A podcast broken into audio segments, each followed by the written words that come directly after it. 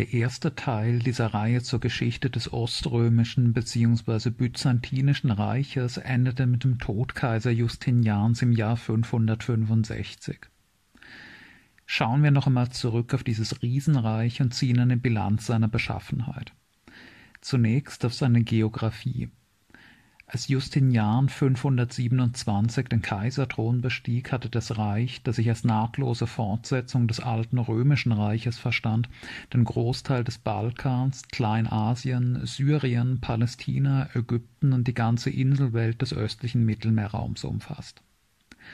Dominierendes Zentrum des Reiches war die 330 von Kaiser Konstantin dem Großen eingeweihte Hauptstadt Konstantinopel, im sechsten Jahrhundert mit wahrscheinlich etwa einer halben bis dreiviertel Million Einwohnern vielleicht die größte Stadt der Welt und auf jeden Fall die mit weitem Abstand größte Stadt Europas, auch wenn ihre Einwohnerzahl durch die große Pestwelle ab 542 deutlich eingebrochen sein dürfte in der Regierungszeit Justinians dehnte sich dieses Reich nun stark nach Westen aus und eroberte weite Gebiete zurück, die früher zum Weströmischen Reich gehört hätten, hatten und dann zu Königreichen unter der Herrschaft einer germanischen Aristokratie geworden waren. Das vandalische Nordafrika und ein Teil des westgotischen Spanien wurden relativ leicht zurückgewonnen. Viel mehr Zeit, Anstrengung und Blut erforderte dagegen die Zertrümmerung des Ostgotenreiches und damit die Rückeroberung Italiens. Erst nach knapp 30 Jahren eines extrem verlustreichen und für das Land verheerenden Krieges fielen 562 die letzten noch in gotischer Hand befindlichen Stützpunkte in Italien an Konstantinopel. Im Inneren dieses gewaltigen Reiches hatte sich völlig die Gesellschaftsstruktur des spätantiken römischen Reiches erhalten. Das heißt, die Mehrheit der Bevölkerung bestand aus Kolonen, quasi leibeigenen Kleinbauern, die von einem Großgrundbesitzer eine kleine Landparzelle gestellt bekamen, die sie in Eigenregie bebauten und von deren Ernte einem sie an bestimmten Teil an den Grundbesitzer abliefern mussten. Daneben gab es weiterhin noch eine nicht unerhebliche Zahl von frei verkäuflichen Sklaven, die aber ökonomisch keine erstrangige Rolle mehr spielten und vor allem als Hauspersonal in den Villen und Stadtpalästen reicher Leute erscheinen. Schließlich gab es auch noch eine zumindest in östlichen Provinzen beträchtliche Minderheit von Stadtbewohnern und eine noch weitgehend intakte spätantike urbane Kultur. Dieses Städtewesen hatte sich besonders gut erhalten und den größten Umfang und die größte Komplexität in den Küstengebieten des östlichen Mittelmeers in Griechenland, Genne, Kleinasien, Syrien und Ägypten. Neben Konstantinopel waren noch Antiochia in Syrien und Alexandria in Ägypten wirkliche Metropolen mit vielleicht mehreren hunderttausend Einwohnern. In diesen Regionen hatten das Städtewesen und die urbane Kultur im fünften und frühen sechsten Jahrhundert sogar noch einmal einen kräftigen Wiederaufschwung mit starker Bauaktivität erlebt. Erst gegen Mitte des sechsten Jahrhunderts kam diese Entwicklung auch im östlichen Mittelmeerraum zum Stillstand und begann ein schleichender Verfall des Städtewesens, angeheizt von der großen Pest der 540er Jahre, aber nicht allein ihretwegen. Auch das politische System des spätantiken römischen Reiches hielt sich weiterhin. Es gab zwar, wie erwähnt, eine Schicht reicher und mächtiger Großgrundbesitzer, aber die waren keine Feudalherren im politischen Sinne. Sie übten über ihre Ländereien keine politische und juristische Souveränität aus. Stattdessen blieb das Reich das, was es seit dem dritten und vierten Jahrhundert geworden war. Ein stark zentralisierter, einheitlicher Beamtenstaat mit einer riesigen Bürokratie, die in jeder Stadt des Reiches von Spanien bis an den Euphrat präsent war, überall nach einheitlichen Kriterien Steuern eintrieb und das in einheitlichen Reichsgesetzbüchern festgelegte Recht durchsetzte. Der Kaiser an der Spitze dieses Staatsapparats hatte eine absolutistisch anmutende Machtfülle in der Hand. Der Kaiser konnte nach Belieben jederzeit überall im Reich gültige neue Gesetze erlassen und bestehende Gesetze aufheben. In der Praxis war seine Macht freilich doppelt begrenzt, einerseits durch die ständige latente Gefahr eines Militärputsches der gewaltigen Söldnerarmee, andererseits durch die Schicht der Großgrundbesitzer, die ihren Reichtum nutzen konnten, einen Gegenkaiser aufzustellen und mit denen man sich deswegen einigermaßen absprechen musste, um ungestört regieren zu können. Der Senat von Konstantinopel, in dem Vertreter der wichtigsten Großgrundbesitzerfamilien saßen und ihre Klasse repräsentierten, war deshalb eine durchaus bedeutende Körperschaft. Kulturell hielt sich unter Justinian, der selbst lateinischer Muttersprachler war, noch der das ganze römische Kaiserreich prägende Dualismus von lateinisch geprägtem Westen und griechisch geprägtem Osten. Obwohl Latein bis ins siebte Jahrhundert in Armee, Armee und Verwaltungssprache blieb, gewann im alltäglichen Leben das Griechische ein immer stärkeres Übergewicht. Griechisch war fast auf dem ganzen Balkan, in Kleinasien und im Vorderen Orient die dominierende Verkehrs- und Literatursprache, und die Hauptstadt Konstantinopel war eine fast durchweg griechischsprachige Stadt. Bestimmend für die kulturelle Identität des Reiches war schon seit dem vierten Jahrhundert seine christliche Staatsreligion, die gerade Kaiser Justinian stark betonte, etwa durch die Schließung der traditionsreichen heidnischen philosophischen Akademie von Athen als symbolische Maßnahme gegen die noch übrige heidnische Minderheit oder durch das Zelebrieren religiöser Zeremonien als Staatsakte. Während Justinian seine ersten militärischen Erfolge noch mit Triumphzügen im alten römischen Stil gefeiert hatte, traten gegen Ende seiner Regierungszeit feierliche Marien- und Heiligenprozessionen an deren Stelle. Und das gewaltigste Bauprojekt des sechsten Jahrhunderts war eine Kirche, die neue Hagia Sophia in Konstantinopel. Dieser christliche Rahmen des Reiches war aber alles andere als homogen und konfliktfrei. Die größten religiösen Konfliktherde im sechsten und siebten Jahrhundert waren einmal der Monophysitismusstreit, andererseits der sich langsam zuspitzende Konflikt zwischen der kaiserlichen Regierung in Konstantinopel und dem Papst in Rom. Der schwelende Konflikt der offiziellen Reichskirche mit dem Ägypten, Palästina und Syrien starken Monophysitismus ist im ersten Teil schon näher behandelt worden. Ein paar Worte seien hier dagegen zum Konflikt zwischen Konstantinopel und Rom eingeschoben. Ein latenter Konflikt zwischen westlichem und östlichem Christentum, der im Hochmittelalter zur formellen Spaltung in ein westlich-katholisches und ein östlich-orthodoxes Christentum führen sollte, deutete sich bereits im sechsten und siebten Jahrhundert an der Papst, ursprünglich einfach nur der Bischof von Rom ohne irgendeine formelle Vorrangstellung, beanspruchte immer mehr an der Spitze der gesamten Kirche zu stehen und das geistige Oberhaupt aller Christen zu sein. Die Kaiser in Konstantinopel waren aber nicht bereit, einen solchen Anspruch anzuerkennen. Nach der Auffassung Konstantinopels gab es nicht ein einziges Oberhaupt der Kirche, sondern eine Führungsriege von vier theoretisch gleichberechtigten Patriarchen die aus dem Patriarchen von Alexandria, dem Patriarchen von Antiochia, dem Patriarchen von Konstantinopel und eben dem Patriarchen von Rom, dem Papst, bestand. Seit der Rückeroberung Italiens standen alle vier Patriarchen wieder unter der direkten Herrschaft der römisch der oströmischen Kaiser, und in ihrem absolutistischen Machtanspruch betrachteten sie auch die Patriarchen als, wenn auch hochgeachtete, Untertanen des Reiches, die den Reichsgesetzen der kaiserlichen Autorität unterworfen waren wie alle anderen. Tatsächlich geschah es im siebten Jahrhundert, dass der Papst also den Zorn des Kaisers auf sich gezogen hatte, verhaftet, als Gefangener nach Konstantinopel gebracht und dort vor Gericht gestellt wurde wie irgendein anderer rebellischer Untertan.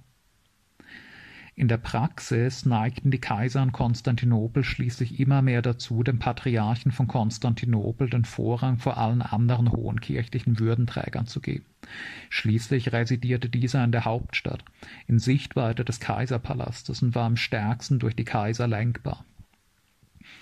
Im Laufe der Zeit kam es somit immer mehr zu einer Teilung der christlichen Welt in ein östliches Christentum, das den Patriarchen von Konstantinopel als ein geistiges Oberhaupt betrachtet, und ein westliches Christentum, das den Papst in Rom als ein geistiges Oberhaupt betrachtet, auch wenn diese Teilung erst im elften Jahrhundert formell und endgültig wird. Mit der Regierungszeit Justinians erreichte und überschritt dieses spätantiken geistwahrende Oströmische Reich den Höhepunkt seiner Macht. Sehr schnell nach Justinians Tod 565 zeigte sich aber, auf wie wackeligen Grundlagen die rasche Expansion stand und dass das ganze Gefüge des Reiches in allen Fugen ächzte und krachte. Die jahrzehntelang äußerst blutigen und teuren Kriege Justinians, geführt von riesigen, sehr, sehr kostspieligen Söldnerarmeen, hatten die Staatsfinanzen bis zum Zerreißen angespannt, und die schwere demografische und ökonomische Krise durch die große Pestpandemie verschärfte die Probleme. Schon in den 560er Jahren musste die Armee zur Kostenersparnis stark verkleinert und die Stärke der Grenzbefestigungen erheblich ausgedünnt werden, besonders auf dem Balkan mit bald fatalen Folgen. Justinians Nachfolger Justinus II., der von 565 bis 578 regierte, sah sich schon kurz nach seiner Thronbesteigung einem Drei-Fronten-Krieg gegenüber, dem die überdehnten Ressourcen des Reiches nicht mehr gewachsen waren. Zunächst eröffnete das Persische Reich, mit dem Justinian noch 562 einen Friedensvertrag ausgehandelt hatte, eine neue große Offensive gegen die oströmischen Orientprovinzen. Um die Perser in Schach zu halten, musste der Großteil der kampfkräftigen Feldtruppen nach Osten geworfen werden. Dadurch wurde aber das gerade erst wiedergewonnene Italien weitgehend von oströmischen Truppen entblößt eine Situation, die sich sofort ein germanischer Stamm zunutze machte, die Langobarden, die schon im Jahr 568 die Alpen überschritten und in Italien eingefallen waren, sich nun in den 570er Jahren aber in weiten Regionen dauerhaft festsetzen konnte. Keine zehn Jahre nach der vollen Rückgewinnung Italiens waren weite Teile des Landes wieder an germanische Invasoren gefallen. Sizilien, Kalabrien und Apulien, Korsika, Sardinien, ein Teil Mittelitaliens mit Rom und ein Stück Norditaliens mit dem Verwaltungssitz Ravenna blieben zwar unter der Herrschaft Konstantinopels, aber ein großer Teil Mittel- und schließlich auch Süditaliens wurde zu einem langobardischen Königreich, das sich mit den oströmisch gebliebenen italienisch Gebieten einen endlosen Kleinkrieg lieferte. Viel schwerwiegender sollte aber die dritte Front auf dem Balkan werden. In einer neuen großen Welle der Völkerwanderung waren in den 560er Jahren drei neue, aus dem Nordosten kommende Völker an den oströmischen Grenzen an der Donau aufgetaucht. Awan, Slawen und Bulgaren. Slawen und Bulgaren werden, obwohl auch Bulgarisch eine slawische Sprache ist, von den oströmischen Quellen als zwei dezidiert verschiedene Völker behandelt. Dieses Auftauchen der Slawen in Europa sollte damals noch unabsehbare Konsequenzen für die gesamte weitere europäische Geschichte bis in die Gegenwart haben. Schon zur Zeit Justinians hatten diese Völker gelegentlich die Donau überquert und kleinere Raubzüge in den oströmischen Balkanprovinzen unternommen. Justinian ließ deswegen einen starken Festungsgürtel entlang der Donau anlegen, um diese slawischen Angriffe auf Reichsgebiet zu unterbinden in den 560er und 570er Jahren, als das Reich an der Ostfront gegen Persien und im Westen gegen die Langobarden in Italien alle Hände voll zu tun hatte, wurden die Grenztruppen an der Donau nun aber immer mehr ausgedünnt. Und die besten Grenzfestungen nützen nicht viel, wenn kaum noch Soldaten für ihre Bemannung gestellt werden. In den 570er Jahren übernahmen die Awan, die ein Königreich nördlich der Donau errichtet hatten, die Herrschaft auch über alle in dieser Region vorgedrungenen slawischen Stämme. Und dieser vereinte slawisch-awarische Stammesverband unternahm 577/78 eine große Invasion gegen das Reich, durchbrach die Donaugrenze, kam bis vor die freilich uneinnehmbaren Mauern Konstantinopels, drang plündernd nach Griechenland vor und belagerte, wenn auch erfolglos, Thessalonike, die damals größte Stadt Griechenlands. Und diesmal war es kein bloßer kurzzeitiger Raubzug. Die über hunderttausend Slawen, die in die Balkanprovinzen eingefallen waren, begannen hier feste dörfliche Siedlungen anzulegen und das Land in Besitz zu nehmen. In Teilen des Balkans und des nördlichen Griechenland brach die oströmische Herrschaft zusammen und entwickelten sich autonome slawische Stammesgebiete diese slawischen Stämme, die im späten sechsten und frühen siebten Jahrhundert immer größere Teile des Balkans unter ihre Kontrolle brachten, standen der römisch-griechischen Kultur viel ferner, als es zur Zeit ihrer Landnahme im fünften Jahrhundert die germanischen Stämme im Westen gewesen waren. Die Germanen hatten seit Jahrhunderten in engen Beziehungen zur römischen Welt gestanden, hatten im Inneren schon eine recht deutliche Klassentrennung entwickelt und waren im vierten Jahrhundert Christen geworden. Die Slawen dagegen, die sich jetzt auf dem Balkan niederließen, scheinen zu diesem Zeitpunkt dagegen noch urkommunistisch-demokratisch geprägte Stammesgesellschaften gewesen zu sein, für die die Begegnung mit der Welt der oströmischen Klassengesellschaften ihrer urbanen Kultur ein völliger Kulturschock war. In Konstantinopel herrschte Panik vor diesen heidnischen Wilden, die keine Unterscheidung zwischen Herr und Knecht kannten, die keine Städte und keine Schrift kannten von Geld nichts wussten und vom Namen Christi nie gehört hatten. Andererseits waren die Slawen fasziniert von der oströmischen Kultur, in deren Bereich sie vordrang, der ersten Hochkultur, mit der sie nun in engen Kontakt kamen. Je tiefer die Slawen in die oströmische Welt vordrangen, desto mehr begannen sie, sich dieser Welt anzugleichen, wie bereits die Germanen im Westen. Diese langsame Entwicklung einer slawischen Zivilisation unter dem Bann Konstantinopels sollte die vielleicht wichtigste und dauerhafteste historische Wirkung des Oströmischen Reiches überhaupt werden. Aber Konstantinopel war nicht gewillt, diese Etablierung der Slawen auf dem Balkan widerstandslos hinzunehmen. In den 570er und 580er Jahren hatte das Reich gegen das Vordringen der Slawen zunächst wenig tun können. Einmal, weil die Abwehrkriege gegen die Perser und die Langobarden die militärischen Kräfte bereits fast völlig banden. Andererseits, weil ein erneuter Ausbruch der Pest, dem allein in Konstantinopel täglich bis zu 3000 Menschen zum Opfer gefallen sein sollen, für Chaos sorgte. In den 590er Jahren aber schien sich das Blatt zu wenden. Kaiser Mauritius Tiberius, der 582. den Thron bestiegen hatte, errang zunächst im Osten einen entscheidenden Sieg über Persien und konnte einen günstigen Friedensvertrag mit Persien aushandeln, durch den der oströmische Machtbereich sogar wuchs und Armenien unter die Oberhoheit Konstantinopels geriet.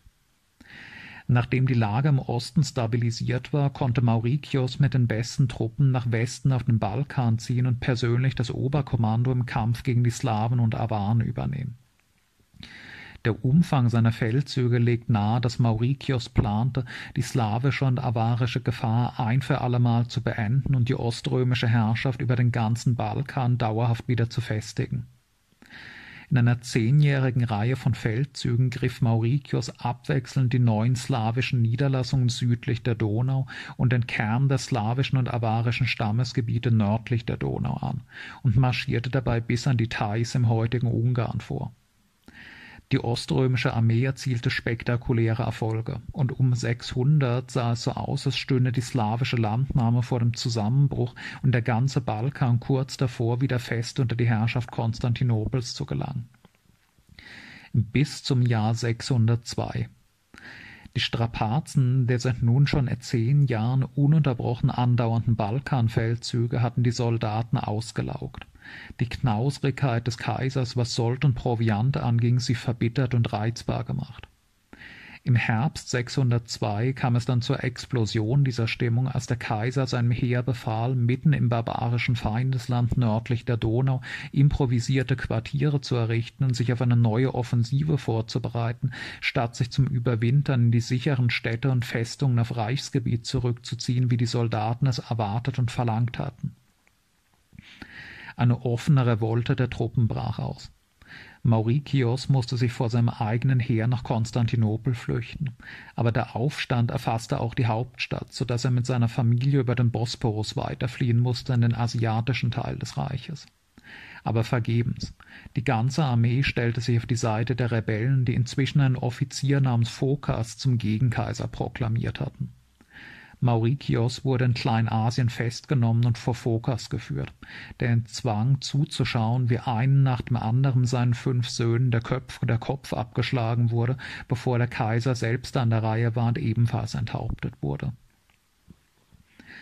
Der Sturz von Kaiser Mauritius und die Machtübernahme des Phokas führten zum sofortigen Abbruch der Kampagne gegen die Slawen und Awaren, zum Abzug fast aller Truppen vom Balkan und damit zur endgültigen Festsetzung großer slawischer Siedlerverbände zwischen Mittelgriechenland und der Donau. Diese Entwicklung der Slawisierung des Balkans sollte Konstantinopel nie wieder rückgängig machen können, und im Laufe des siebten Jahrhunderts entwickelten sich aus diesen Niederlassungen slawische Königreiche auf dem Balkan, aus denen im Laufe der Zeit die heutigen slawischen Völker Südosteuropas hervorgehen sollten aber kurzfristig schuf Phokas Putsch andere, akutere Probleme. Zunächst brachte er das Reich in einen jahrelangen Zustand des latenten Bürgerkriegs. Phokas, ein Parvenu, der über die Karriereleiter der Armee nach oben gekommen war, paktierte anfangs mit der Partei der Grünen, die, wie im ersten Teil schon etwas erläutert, tendenziell eher die unteren Schichten der Hauptstadt repräsentierte, während die Blauen tendenziell eher die Interessen der Oberschichten vertraten. Die traditionellen Eliten, die großen Grundbesitzerfamilien, sahen im Kaisermörder Phokas einen primitiven, abstoßend brutalen und taktlosen Emporkömmling, dem sie mit Verachtung und Spott begegneten, und mit dem Schmieden von Komplotten gegen seine Herrschaft. Phokas reagierte darauf mit exzessivem Terror, mit massenhaften Verhaftungen und Hinrichtungen tatsächlicher oder mutmaßlicher Oppositioneller, gerade aus den bedeutendsten senatorischen Familien. Die erhaltenen Quellen dieser Zeit, die alle auf der Seite der Oberschichten stehen, schildern Phokas als einen blutrünstigen Psychopathen, einen paranoiden Diktator, der jeden abschlachten ließ, der bei einem abschätzigen Wort ertappt wurde. Aber aus diesen Bewertungen mag der Dünkel der Chronisten gegenüber ein Parvenu sprechen, der keine Rücksicht auf die alten Eliten nahm. Fatal für Phokas wurde aber, dass er es sich bald auch mit den Grünen verscherzte. Die Grünen standen, um es noch einmal in Erinnerung zu rufen, auf der Seite des in den asiatischen Provinzen dominierenden Monophysitismus, der in Opposition zur Lehre der offiziellen Staatskirche stand. Phokas, der den offiziellen orthodoxen Glauben fanatisch vertrat, begann nun aber mit einer extrem brutalen, blutigen Unterdrückung der Monophysiten und anderer religiöser Minderheiten wie der Juden was ihm den Hass der Bevölkerung der orientalischen Provinzen und nun auch derjenigen Teile der hauptstädtischen Bevölkerung einbrachte, die bisher noch auf seiner Seite gestanden waren. Phokas Herrschaft, die nun so ziemlich alle Fraktionen der Gesellschaft provozierte, wurde immer unpopulärer und konnte sich nur noch durch immer weitere Verschärfung der Repression halten. Eine Repression, die sich immer wahlloser auch gegen die normale Bevölkerung richtete. Folgende Anekdote ist überliefert. Als Phokas während den Spielen im Hippodrom nach der Pause nicht wieder in seiner Loge erschien, riefen die Zuschauermassen auf den angeblichen Alkoholismus des Kaisers anspielend, er habe wohl mal wieder zu viel gesoffen und sei außerdem schon längst verrückt geworden. Phokas ließ daraufhin seine Leibgarde das Hippodrom stürmen und wahllos ergriffenen Zuschauern Nasen und Ohren abschneiden. Der Hass gegen Phokas wuchs. Dazu kam, dass er im Gegensatz zu allen bisherigen Kaisern den Anspruch des Papstes in Rom anerkannte, geistliches Oberhaupt der ganzen Christenheit zu sein. Eine Entscheidung, die Empörung in Konstantinopel auslöste, wo die Autorität des eigenen Patriarchen die des Papstes bei weitem überstieg. In Rom aber mit einer Ehrensäule für Phokas auf dem Forum Romanum honoriert wurde, dem letzten neuen Bauwerk, das auf dem Forum aufgestellt wurde, ehe es zu einer Ruinenstätte verfiel. Der amtierende persische Großkönig Khosrau II. Äh, zu dieser heftigen innenpolitischen Dauerkrise kam die militärische Katastrophe im Osten.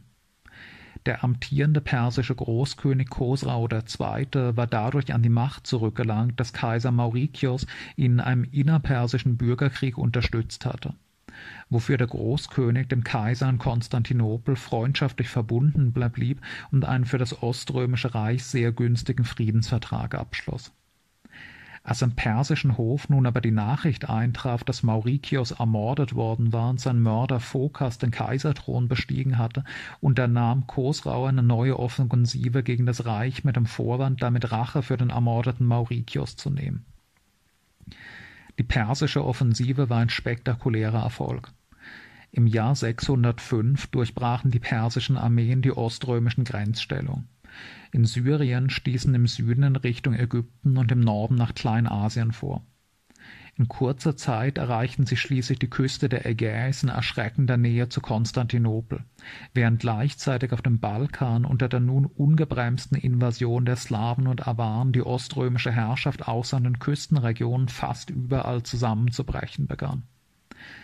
Die leichten Erfolge der Perser hatten sicher auch damit zu tun, dass die überwiegend monophysitische Bevölkerung der Ostprovinzen Phokas leidenschaftlich hasste und sicher nicht motiviert war, für ihren Unterdrücker in Konstantinopel zu kämpfen. In Syrien und Palästina hat es vor dem Einmarsch der Perser sogar offene Aufstände der Bevölkerung gegen Phokas gegeben.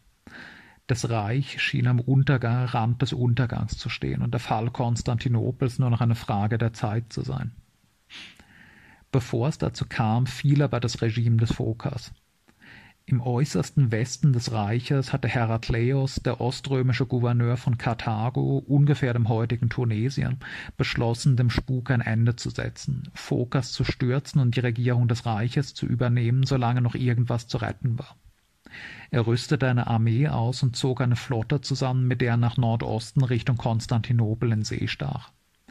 Die Fahrt glich einem Triumphzug. Auf allen Inseln und in allen Küstenstädten, die seine Flotte anlief, wurde Herakleios von der Bevölkerung stürmisch als Befreier begrüßt. Am 3. Oktober 610 erschienen die Schiffe des Herakleios vor den Mauern Konstantinopels, wo die Masse der hauptstädtischen Bevölkerung sich sofort auf seine Seite stellte und die Männer auf den Stadtmauern Herakleios die Tore öffneten. Innerhalb von zwei Tagen brach Phokas Regiment zusammen. Am 5. Oktober wurde Herakleios in der Hagia Sophia zum Kaiser gekrönt. Phokas enthauptet, sein abgeschlagener Kopf auf einer Lanze durch die Straßen der Hauptstadt getragen und die Leichen seines Bruders Dormentiolos und seiner engen Vertrauten Bonosus und Leontios durch die Stadt geschleift und von der Bevölkerung geschändet. Die Lage des Reiches, dessen Steuer Herakleios nun übernahm, schien hoffnungslos, und sie wurden noch schlimmer. Auf dem Balkan erreichte die slawische Invasion 612 ihren Höhepunkt. Fast alle Städte im Landesinneren wurden nun entweder erobert und verwüstet oder aufgegeben, weil die griechische und romanische Bevölkerung in Panik nach Konstantinopel oder in die befestigten Küstenstädte floh. Im Osten eroberten die Perser jetzt auch Ägypten, und in Kleinasien brach die oströmische Herrschaft fast völlig zusammen, ebenso in Syrien, Palästina und Armenien. In Jerusalem wurde 614 von den persischen Eroberern die Grabeskirche niedergebrannt und das angebliche Kreuz Christi in die Residenz des Großkönigs in Ktesiphon verschleppt. Um 615 waren eigentlich nur noch Konstantinopel und sein Umland, die Küstenregionen Griechenlands, die Ägäischen Inseln, in Nordafrika die Provinz Karthago und in Italien, Sizilien und einige Teile Süd- und Mittelitaliens fest in der Hand der kaiserlichen Regierung. Die Lage schien dermaßen verzweifelt, dass Herakleios sogar mit dem Gedanken gespielt haben soll, Konstantinopel vorerst aufzugeben und von Nordafrika aus die Gegenoffensive zu planen. Um an eine Rückeroberung der verlorenen Provinzen aber auch nur denken zu können, musste man zunächst die unter Phokas völlig zerrütteten Staatsfinanzen sanieren. Die oströmische Armee war schließlich eine Söldnerarmee, deren Soldaten auseinanderliefen, wenn sie nicht bezahlt wurden. Unterstützung kam dabei von der Kirche, die ihre gewaltigen Gold- und Silberschätze einschmolz, damit der Kaiser Münzgeld für die Besoldung einer neuen Armee prägen konnte dem Patriarchen Sergios und den anderen Kirchenfürsten des Reiches war klar, dass es in diesem Krieg auch um ihre eigene Existenz ging. Wenn die zoroastrischen Perser das Reich zerstörten und Konstantinopel einnahmen, dann war das das Ende des Christentums, zumindest im östlichen Mittelmeerraum. Außer zur Rekrutierung neuer Soldaten nutzte Herakleios dieses Geld auch, um im Jahr 619 dem Kagan der Awaren, der auch eine mehr oder weniger wirksame Oberherrschaft über die slawischen Stämme ausübte, einen hohen Tribut in Gold zu zahlen, damit er sich friedlich verhalte. Herakleios war nämlich klar, dass die Ressourcen des Reiches nicht für einen Zwei-Fronten-Krieg in Asien und auf dem Balkan ausreichten und er sich zunächst auf einen Feind konzentrieren musste. Da das Persische Reich der gefährlichere Feind als die lockere Föderation der Slawen und Awaren war, entschied er sich, alles auf eine Karte zu setzen und mit fast allen verfügbaren Truppen einen Ostfeldzug gegen die Perser zu unternehmen. Als das Heer im April 622 aus Konstantinopel nach Osten aufbrach, lag über dem Unternehmen eine feierliche, kreuzzugsartige Stimmung. Der Kaiser und seine Offiziere nahmen unmittelbar vor dem Aufbruch an einem großen Gottesdienst in der Hagia Sophia teil. Heiligenbilder und Reliquien wurden den Truppen vorangetragen, und die Bevölkerung der Hauptstadt geleitete sie feierlich zu ihren Schiffen, die sie nach Kleinasien bringen sollten. Jeder wusste, dass es in diesem Krieg um alles ging.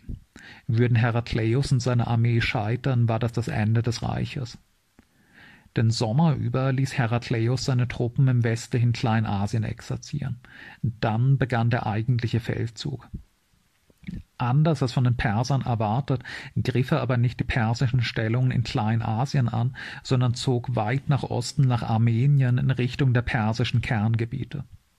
Die überraschten Perser räumten ihre Positionen in Kleinasien, um dem Kaiser nachzuziehen und ihn in Armenien zu stellen, wo es zu einer großen Feldschlacht kam, in der Herakleios triumphal siegte. Kleinasien war damit zurückgewonnen. Der Großkönig war wegen dieser ersten Niederlage aber noch nicht bereit zu einem Friedensschluss. Im Gegenteil, er schrieb dem Kaiser einen Brief voller Beschimpfungen und Verhöhnungen des christlichen Glaubens. Der Krieg ging also weiter. Herakleios stieß jetzt von Armenien aus nach Süden in den heutigen Iran vor, ins Kerngebiet des Perserreichs, konnte die Residenzstadt Gansak erobern und ließ dort als Vergeltung für die Verwüstung Jerusalems den großen zoroastrischen Feuertempel zerstören, das wichtigste religiöse Heiligtum des Persischen Reiches aber tiefer nach Persien vorrücken konnte Herakleios vorerst nicht. Seine erschöpfte Armee musste sich wieder nach Norden zurückziehen, sich dort mit Hilfstruppen der christlichen Stämme des Kaukasus verstärken und lieferte sich ein bis zwei Jahre lang einen zermürbenden Kleinkrieg mit den Persern ohne große Ergebnisse. Erst im Jahr 626 kam es zu einer dramatischen Zuspitzung der Situation statt im schwierigen armenischen Berggelände einen Entscheidungskampf mit der Armee des Herakleios auszufechten, hatte der persische Großkönig sich entschlossen, den Krieg stattdessen dadurch zu entscheiden, dass er ein Bündnis mit dem Kagam der Awan für einen Doppelangriff auf Konstantinopel schloss. Die Awan und ihre slawischen und bulgarischen Bundesgenossen sollten die Kaiserstadt von Europa aus angreifen, während eine persische Armee von Asien aus dazustoßen sollte. Wenn man Konstantinopel einmal in der Hand hatte, würde das extrem zentralisierte Oströmische Reich durch den Verlust seines Nervenzentrums schon kollabieren und Herakleios zugrunde gehen. Im Sommer 626 begann die Belagerung der Hauptstadt. Zehntausende slawischer, avarischer und bulgarische Krieger sammelten sich vor den mächtigen Mauern Konstantinopels, während gegenüber auf der anderen Seite des Bosporus Zehntausende persische Soldaten kampierten. Patriarch Sergios, dem während der Abwesenheit des Kaisers die Verwaltung der Hauptstadt übergeben worden war, feuerte den Widerstandswillen der Bevölkerung mit religiösen Prozessionen und mit Predigten an, in denen er den Menschen einschärfte, dass sie nicht nur ihre Heimat, sondern auch ihren Glauben verteidigten gegen die slawischen Heiden und die persischen Teufelsanbeter. Kreuze und Heiligenbilder wurden zwischen den Verteidigern auf den Mauern herumgetragen. Die Belagerung endete aber bald in einem Desaster. Am 10. August vernichtete die oströmische Flotte die Schiffe der Awan und Slawen mit ihren unerfahrenen Besatzungen in einer großen Seeschlacht und sicherte damit die Versorgung Konstantinopels über die See. Die von dieser Niederlage demoralisierten, für eine lange Belagerung unzureichend ausgestatteten Slawen und Awan gaben bald auf, räumten ihr Feldlager und zogen sich auf den Balkan zurück.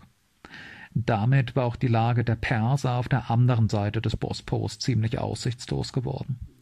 Ein Teil der persischen Truppen unter ihrem Feldherrn Schabaras brach die Belagerung ab und marschierte in Richtung Syrien ab, und die verbliebenen persischen Einheiten wurden von einer über die Meerenge übergesetzten oströmischen Truppenabteilung unter dem Kommando von Herakleios Bruder Theodoros besiegt. Konstantinopel war gerettet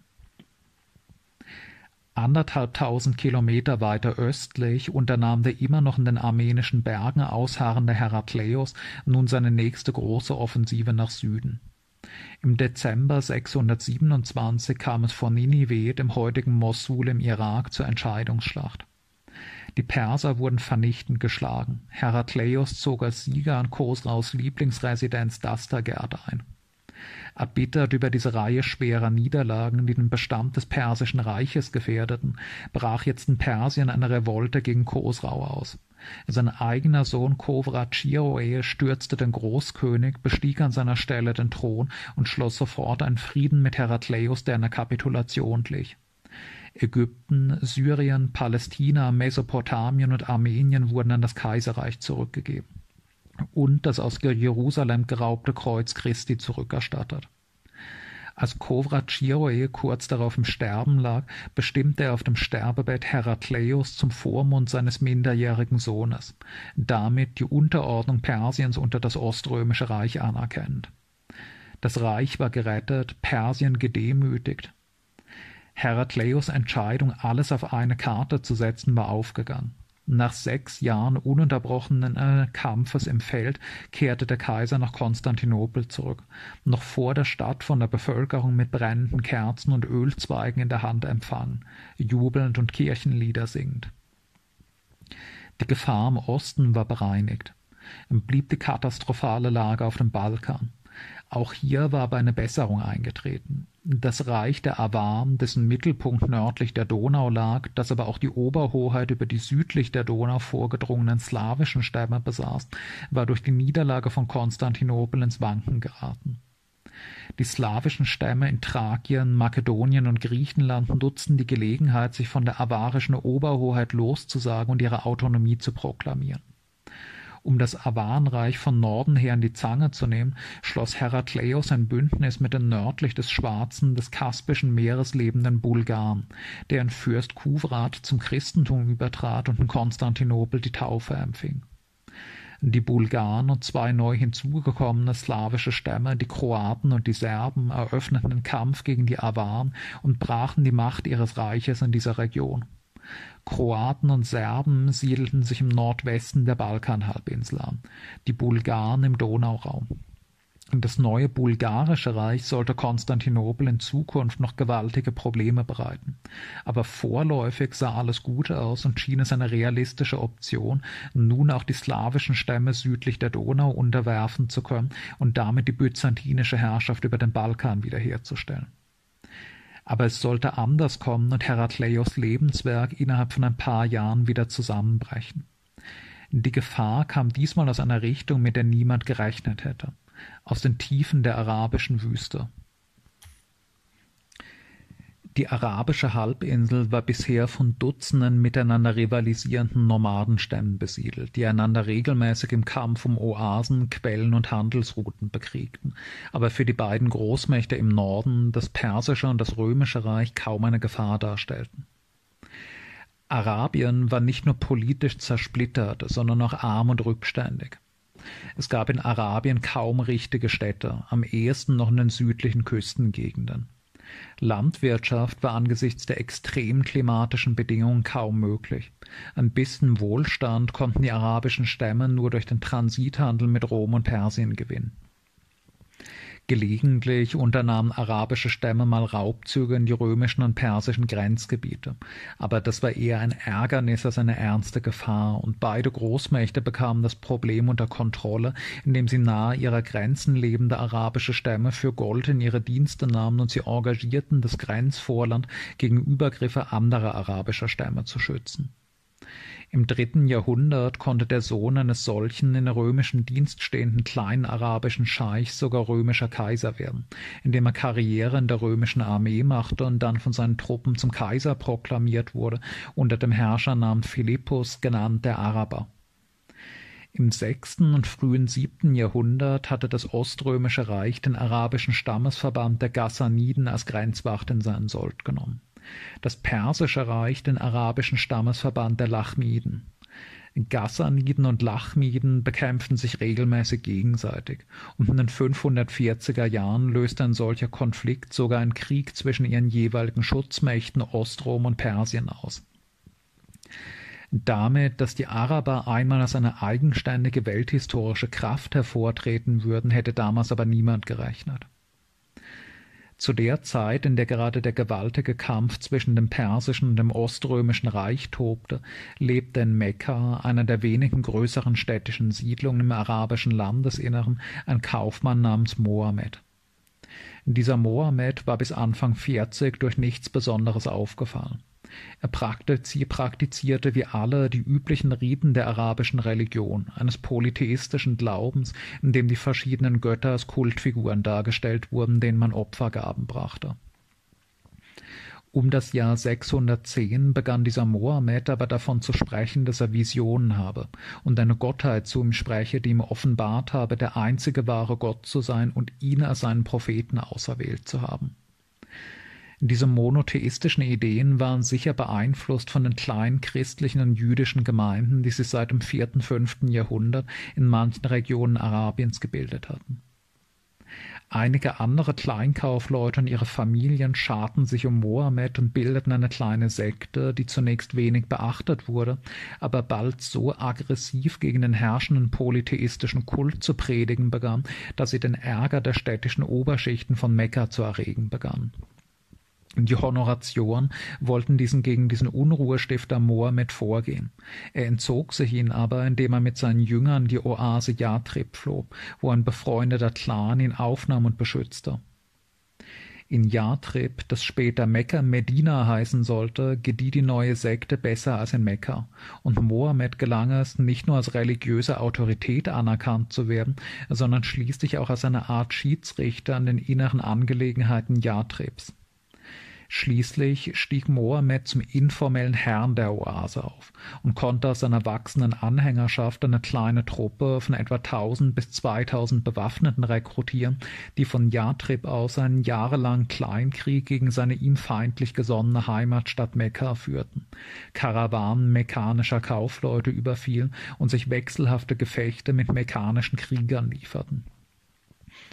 Im Jahr 630 konnte Mohammed mit seiner Truppe schließlich in Mekka einrücken und seine Heimatstadt seiner Herrschaft unterwerfen.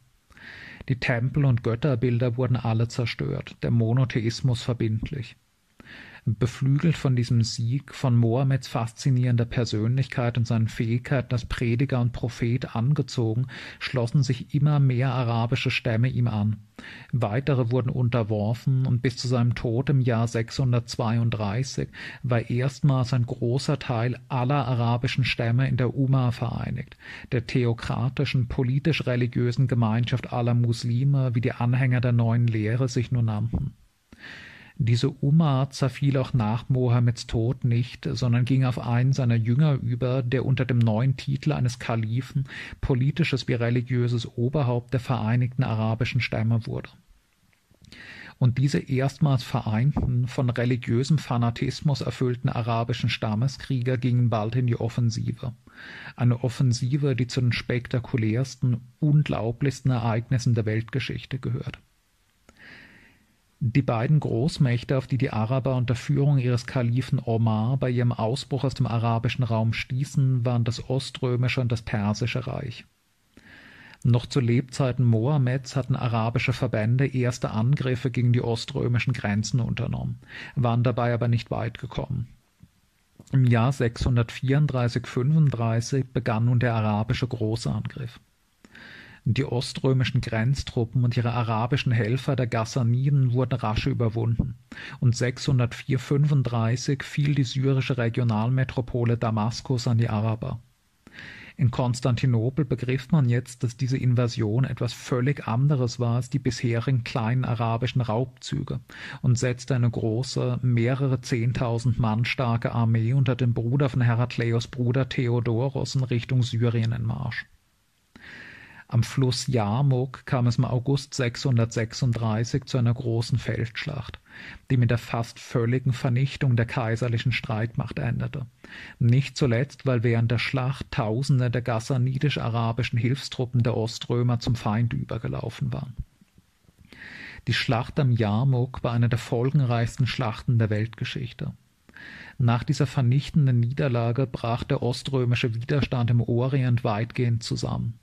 Innerhalb von wenigen Jahren wurden praktisch ganz Syrien und Palästina von den Arabern erobert, und von dort aus ging der Eroberungszug bald weiter ans oströmische Nordafrika.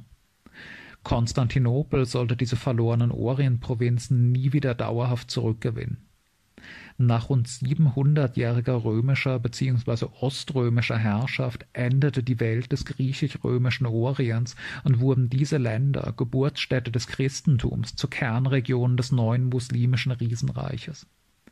Die Schlacht am Jarmuk war die Voraussetzung dafür, dass Syrien, Ägypten, Tunesien oder Marokko heute islamische, arabischsprachige Länder sind, statt griechisch- oder romanischsprachiger christlicher Länder.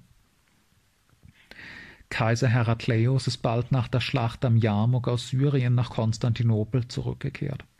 Depressiv und psychisch angeschlagen vom abrupten Zusammenbruch seines Lebenswerks der Wiederherstellung der oströmischen Macht im Orient.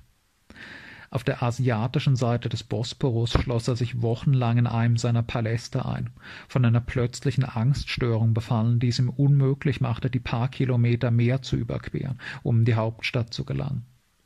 Schließlich doch nach Konstantinopel zurückgekehrt, verfiel er in eine Teilnahmslosigkeit, Passivität und Lethargie, die in starkem Kontrast zu seiner früheren Energie stand psychisch gebrochen und körperlich schwer erkrankt, starb er schließlich im Jahr 641. Kurz nach seinem Tod fiel auch Ägypten ohne besonders großen Widerstand der Araber. Alexandria, die zweitgrößte Stadt der christlichen Welt, war jetzt in der Hand des Kalifen. Warum ist es den arabischen Reiterheeren mit solcher Leichtigkeit und Schnelligkeit gelungen, riesige Teile einer hochentwickelten Großmacht zu erobern? Von hoher Bedeutung war zweifellos die Tatsache, dass das Oströmische und das Persische Reich sich gerade erst unmittelbar vor der arabischen Invasion in einem jahrzehntelang erbitterten Krieg gegenseitig schwer erschöpft hatten.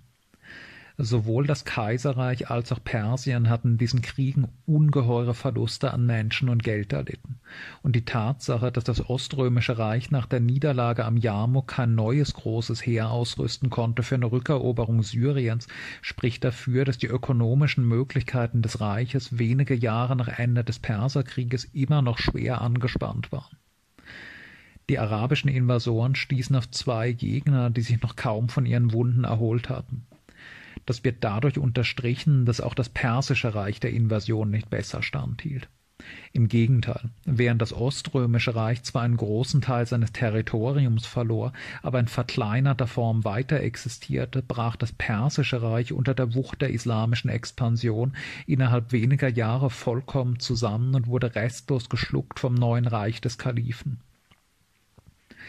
Nicht unbedeutend dürfte auch der Umstand gewesen sein, dass die Bevölkerung Ägyptens, Palästinas und Syriens größtenteils aus Monophysiten bestand, für die der orthodoxe Kaiser in Konstantinopel nicht nur ein Ketzer war, sondern auch ein Unterdrücker. Von Justinian bis Phokas hatte die kaiserliche Regierung wiederholt versucht, den Religionsstreit durch grausame Unterdrückung und Verfolgung der monophysitischen Christen zu lösen. Deren Motivation für Konstantinopel zu kämpfen wird begrenzt gewesen sein, zumal die neuen arabischen Herren sich trotz ihres glühenden religiösen Sendungsbewusstseins als ziemlich tolerant erwiesen die christliche Bevölkerung der unterworfenen Länder wurde zwar ermuntert, zum Islam zu konvertieren und mit einer, wenn auch nicht sehr drückenden Sondersteuer belegt, aber niemand wurde zur Konversion gezwungen. Und solange die Christen ihre Steuern zahlten, sich als brave Untertanen des Kalifen verhielten, wurde ihre Religionsfreiheit nicht beschränkt. Genossen Christen als Monotheisten mit schriftlicher Offenbarung doch eine bevorzugte Stellung gegen den überall unterdrückten polytheistischen Kulten. Schließlich wurde auch Jesus vom Koran als ein bedeutender Prophet Gottes anerkannt. Es ist sogar fraglich, ob die orientalischen Christen den Islam von Anfang an als eine völlig neue Religion wahrnahmen oder nicht eher als eine neue, exotische Variante des Christentums. Jedenfalls blieb die Bevölkerungsmehrheit Ägyptens, Palästinas und Syriens sicher noch generationenlang christlich. Die Verwandlung dieser Region in muslimische Länder erfolgte über Jahrhunderte durch langsame Konversion immer größere Teile der Bevölkerung, andererseits durch Zuzug von Muslimen von der arabischen Halbinsel, für die die reichen, fruchtbaren, urbanisierten Regionen an der Küste des Mittelmeers reizvoller waren als die Wüsten Zentralarabiens am Hof von Damaskus, das 661 Hauptstadt des Kalifats wurde, waren Griechisch und Arabisch lange Zeit gleichberechtigte Sprachen, und griechischsprachige Christen bekleideten hohe Regierungsämter. Überhaupt waren die arabischen Eroberer auf die Kooperation der eingesessenen Bevölkerung angewiesen Nicht nur, weil die neue arabische Herrenschicht nur eine kleine Minderheit darstellte, sondern auch, weil sie mit der Verwaltung einer komplexen, relativ stark urbanisierten Gesellschaft keine Erfahrung hatten. Oströmische Beamte leisteten weiterhin ihren Verwaltungsdienst für die Kalifen, und oströmische Architekten und Künstler bauten ihnen die ersten großen, prächtigen Moscheen. Die Anfang des achten Jahrhunderts erbaute Umayyaden-Moschee in Damaskus beispielsweise sieht fast völlig aus wie eine oströmische Kirche, geschmückt mit Mosaiken, die ebenso gut in einer Kirche oder einem Palast Konstantinopels hätten hängen können. Auch der ungefähr zeitgleich errichtete Felsendom und die Al-Aqsa-Moschee in Jerusalem sind stilistisch ganz oströmische Bauten.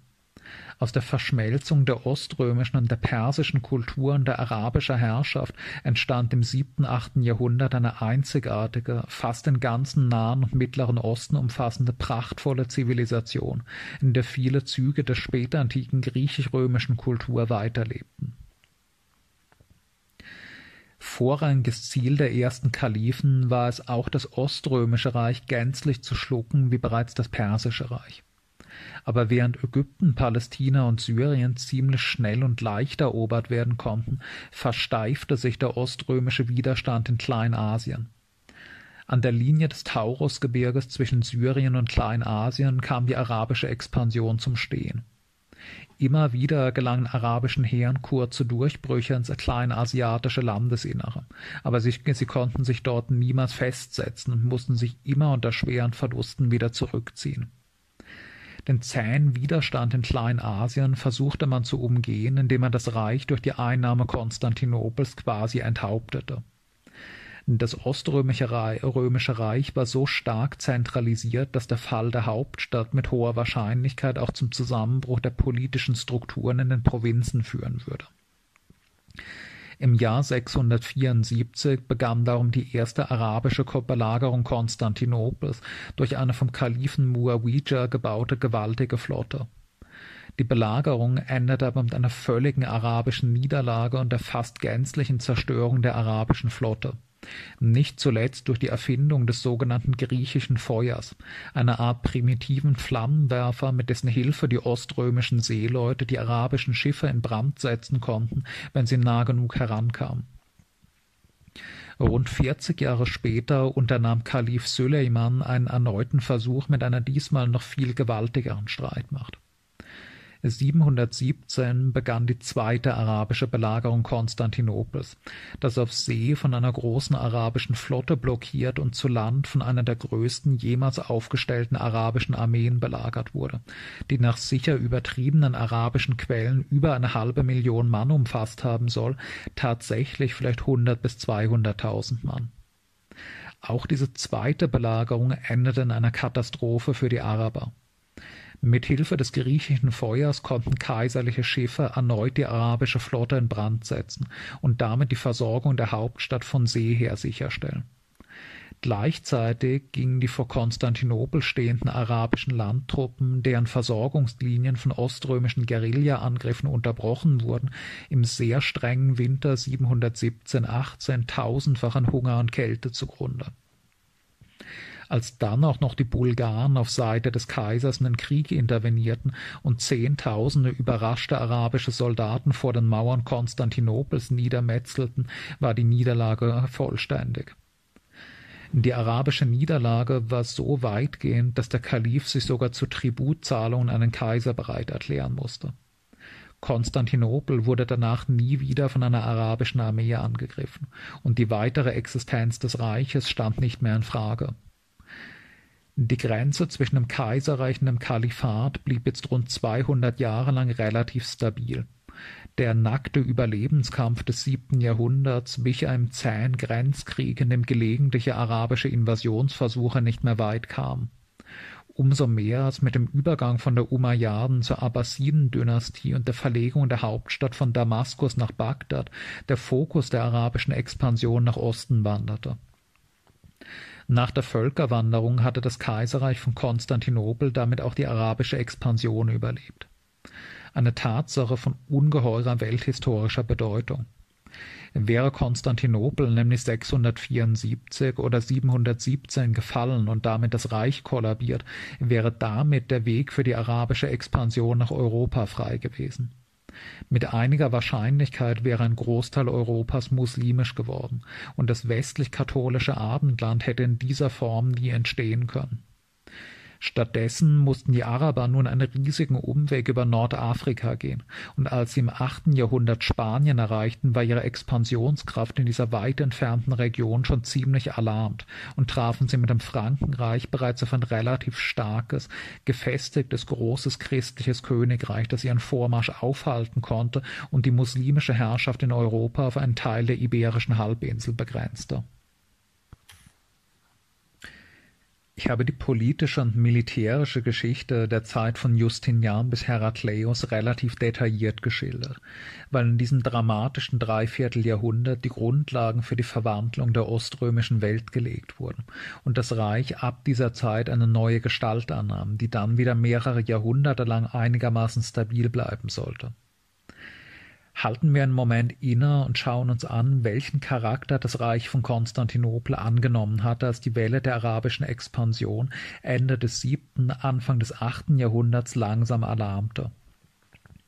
Zunächst wieder ein Blick auf die Geographie. Was war nach den arabischen Eroberungen noch übrig geblieben vom Kaiserreich? Die größte zusammenhängende, straff unter kaiserlicher Herrschaft stehende Landmasse war Kleinasien, also der Großteil der heutigen Türkei. Die östlichen Ränder Kleinasiens und Armenien waren zwar an das Kalifat verloren gegangen, der ganze westliche und zentrale Teil blieb aber intakt, geschützt durch die Linie des gut zu verteidigenden Taurusgebirges. Auf der europäischen Seite sah es schlechter aus. Neben Konstantinopel und seinem näheren westlichen Umland übte die kaiserliche Regierung nur über die Küstenregion noch eine einigermaßen zusammenhängende direkte Herrschaft aus, während das Landesinnere des Balkans bis tief nach Griechenland hinein an slawische Stämme gefallen war, die manchmal zwar eine formelle Oberhoheit des Kaisers anerkannten, auf deren Gebiet die kaiserliche Verwaltung aber nichts mehr zu sagen hatte. Außerdem blieb die gesamte Inselwelt der Ägäis plus Kreta und Zypern unter oströmischer Herrschaft, denn die kaiserliche Flotte war stark genug, arabische Angriffe abzuwehren, von den Booten der slawischen Stämme ganz zu schweigen. Von großer Bedeutung waren auch die kaiserlichen Besitzungen in Italien neben dem wegen seiner hohen agrarischen Produktivität als Kornkammer des Reiches vor allem für die Versorgung Konstantinopels sehr wichtigen Sizilien blieben auch ein Teil Kalabriens und Apuliens, Sardinien, Korsika und ein von Ravenna aus verwalteter und Rom einschließender Teil Mittelitaliens in der Hand des Kaisers in den 660er Jahren verlegte Kaiser Konstans II. sogar für einige Jahre seine Residenz von Konstantinopel nach Syrakus auf Sizilien. Als einziger Stützpunkt in Afrika verblieb dem Reich nach dem Fall Ägyptens die Provinz Karthago, die ungefähr das heutige Tunesien plus einige Küstenregionen des heutigen Algerien und Libyen umfasste Erst im Jahr 698 fiel auch Karthago unter dem Druck einer neuen arabischen Offensive, womit das Kaiserreich endgültig aus Afrika verdrängt wurde. Die oströmische Herrschaft über Südspanien war schon in den 620er Jahren zusammengebrochen, als das Westgotenreich die Schwächung Konstantinopels durch den Perserkrieg ausnutzte, seine spanischen Besitzungen zu schlucken. Schließlich stand als Außenposten auch noch der Süden der Krim mit der Hauptstadt Kherson unter oströmischer Kontrolle. Gegenüber der Zeit Justinians war das Reich des siebten und achten Jahrhunderts aber nicht nur territorial erheblich verkleinert, auch seine innere Struktur hatte sich stark verändert. Das Reich war bisher in eine Vielzahl relativ kleiner Provinzen gegliedert gewesen, an deren Spitze eine Zivilverwaltung mit einem Gouverneur stand. Nennenswerte eigene Streitkräfte hatten diese Provinzen nicht, und das Kommando über die paar regionalen Truppen war von der zivilen Verwaltung streng getrennt. Krieg wurde stattdessen mit von der kaiserlichen Regierung ausgehobenen großen Söldnerheeren mit wechselnden Feldherren an ihrer Spitze gestellt, geführt Der Verteidigungskampf des siebten Jahrhunderts, in dem das Reich gegen die ständigen persischen, arabischen, slawischen und avarischen Angriffe ums nackte Überleben kämpfte, erforderten aber eine Anpassung dieses komplizierten Systems. Statt der vielen kleinen Provinzen wurden nun einige wenige große Verwaltungseinheiten geschaffen, die sogenannten Themen. Das Themensystem wurde zuerst in Kleinasien eingeführt, das in vier große Themen geteilt wurde. Das Thema Opsikion, das den Nordwesten umfasste, das Thema Anatolikon, das die Westküste und die Mitte umfasste, das den Nordosten umfassende Thema Armeniakon und schließlich das die Südküste umfassende Thema Kibyrioton. An der Spitze jeden Themas stand ein vom Kaiser ernannter Strategos, in dessen Hand nun die zivile und die militärische Gewalt vereint waren, um im Fall einer Invasion sofortiges Handeln ohne Kompetenzkonflikte zu ermöglichen. Ein ähnliches System hat es schon früher in den sogenannten Exarchaten von Ravenna und Karthago gegeben, an deren Spitze ein Exarch ebenfalls zivile und militärische Gewalt bündelte, weil man diesen weit von Konstantinopel entfernten Gebieten mehr Autonomie und Handlungsfähigkeit geben musste. Die Themen wurden später in mehrere kleinere Unterthemen unterteilt, nachdem sich gezeigt hatte, dass die Machtkonzentration in den Händen ihrer Strategen so groß war, dass es deren Reihen ständig Putschversuche ausging. Damit das System der Themenordnung Sinn ergab, musste es aber auch ständig in den Themen anwesende regionale Truppen geben, und eben das wurde ab dem siebten Jahrhundert in die Wege geleitet. Das oströmische Heer, wie auch das des antiken römischen Kaiserreiches, war, wie gesagt, ein Söldnerheer, das teilweise aus langfristig engagierten Berufssoldaten, teilweise aus nur kurzfristig nach Bedarf angeheuerten Hilfstruppen bestand, die jedenfalls alle einen festen, in Gold- und Silbermünzen zu zahlenden Sold erhielten und keinen anderen Beruf halten hatten, als Soldaten zu sein in der Katastrophenzeit des siebten Jahrhunderts, in der es angesichts der permanenten Krisen immer schwerer wurde, große Geldsummen zu beschaffen, wurde der Unterhalt großer Söldnertruppen aber langsam eine Unmöglichkeit. Ein anderes Rekrutierungssystem musste her. Die Lösung wurde mit der Schaffung des sogenannten Stratiotentums gefunden, der Ansiedlung staatlicher Wehrbauern in den Provinzen. Die Stratioten erhielten vom Staat ein zum Unterhalt einer Familie ausreichendes Landstück zur lebenslangen Nutzung und mussten sich als Gegenleistung dafür Waffen und militärische Ausrüstung anschaffen, regelmäßig exerzieren und bei Bedarf als Soldaten in den Kampf ziehen so etwas Ähnliches hat es im Römischen Reich bereits seit dem dritten Jahrhundert mit den Limitanei gegeben. Grenztruppen, die ebenfalls ein Landstück zur festen Ansiedlung in dem Grenzbereich bekamen, den sie zu verteidigen hatten. Während die damaligen Limitanei aber nur eine kleine, mäßig kampfkräftige Ergänzung zu den aus Söldnern bestehenden mobilen Feldtruppen waren, bildeten die Stratioten ab dem siebten, achten Jahrhundert nun das Rückgrat der oströmischen Armee. Die Armee dieser Zeit ist nun keine Söldnertruppe mehr, sondern ein Heer von staatlichen Soldatenbauern, die ganz überwiegend in ihrer eigenen Region eingesetzt werden, für die Verteidigung ihrer eigenen Familie und ihres eigenen Hofes gegen alle Eindringlinge kämpfen. Zur Verstärkung dieser Truppe werden oft auch Kriegsgefangene in anderen Regionen als Stratioten angesiedelt. Im Laufe der mittelbyzantinischen Periode werden beispielsweise insgesamt Hunderttausende bei Feldzügen auf dem Balkan gemachte slawische und bulgarische Gefangene als Wehrbauern in Kleinasien angesiedelt. Dieses System mag auf den ersten Blick ein bisschen Ähnlichkeiten mit dem westeuropäischen hochmittelalterlichen Rittertum haben, als die westlichen Könige den Kern ihrer Streitkräfte ebenfalls nicht besolderten, sondern mit einem Landstück für ihre Versorgung belehnten aber diese Ähnlichkeit ist tatsächlich nicht sehr groß. Die westeuropäischen Ritter waren Feudalherren, die Dutzende Bauernfamilien zugewiesen bekamen, die für sie arbeiten mussten und die auf ihren Ländereien eine gewisse politische und juristische Souveränität besaßen. Die oströmischen Stratioten dagegen waren tatsächlich Bauern, die ihren Lebensunterhalt eigenhändig durch die Bearbeitung ihres kleinen Landstücks erwarben. Und erst recht besaßen sie keine Feudalrechte, sondern waren Untertanen der weiterhin ziemlich zentralistischen kaiserlichen Regierung. Das Oströmische Reich blieb trotz einer gewissen Stärkung regionaler Autonomie im Themensystem ein einheitlicher Beamtenstaat, der weitaus stärker zentralisiert war als jedes andere europäische Reich des Frühmittelalters, mit reichsweit eingezogenen einheitlichen Steuern und einem reichsweit gültigen einheitlichen kodifizierten Recht. Wo kam nun aber das Land her, das der Staat an zigtausende solcher Wehrbauern vergeben konnte? Einerseits daher, dass der etablierte Großgrundbesitz der spätantiken Zeit im Chaos der ständigen schweren Invasionswellen des siebten Jahrhunderts so ziemlich zusammengebrochen zu sein scheint. Die meisten Großgrundbesitzer flohen vor den persischen und arabischen Invasionszügen nach Konstantinopel oder in andere gut befestigte Städte, während ihr Landbesitz wiederholt verwüstet wurde und durch den allgemeinen Bevölkerungsschwund verfiel. Nicht nur durch die Invasionen, sondern auch durch eine damals stattfindende starke Abkühlung des Klimas. Verwaistes Land gab es im Kleinasien des siebten und achten Jahrhunderts also im Überfluss, und der Staat bevölkerte es jetzt mit Stratioten.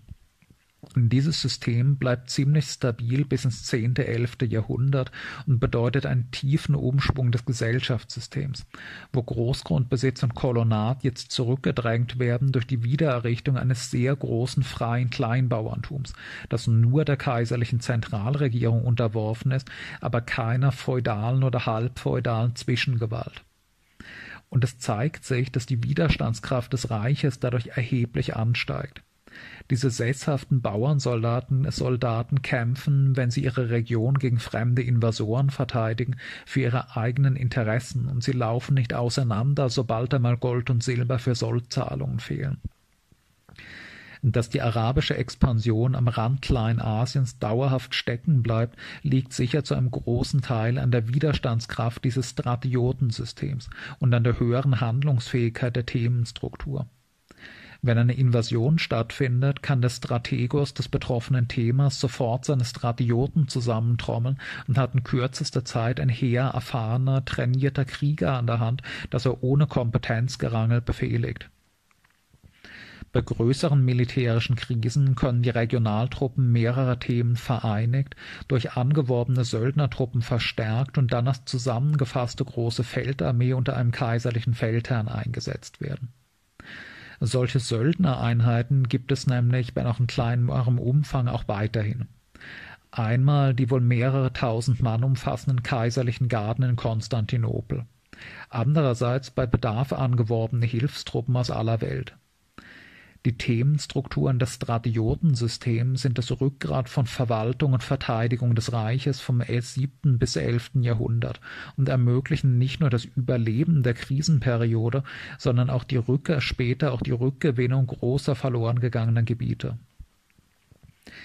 Die Gesellschaftsstruktur ist im achten Jahrhundert dadurch egalitärer geworden, als sie es im sechsten gewesen war, mit einer geringeren Rolle des Großgrundbesitzes und einer größeren des Kleinbauerntums. Dieser Rückgang protofeudaler Elemente zeigt sich auch im Nomos Georgikos, einem kaiserlichen Erlass aus dieser Zeit, in dem ausführlich auf die Rechtsverhältnisse in bäuerlichen Siedlungen eingegangen wird von Kolonat und Bindung des Bauern an die Scholle ist da anders als in den Gesetzen Konstantins und Justinians überhaupt keine Rede mehr. Es wird ausdrücklich festgestellt, dass die Bauern persönlich frei sind und ihren Hof verlassen dürfen und dass sie Herren ihres Hofes und von dessen Ausstattung sind. Die Bauern sind in basisdemokratischen Dorfgemeinschaften organisierte freie Männer, die nur der kaiserlichen Regierung unterstehen, aber keinem Grundherrn.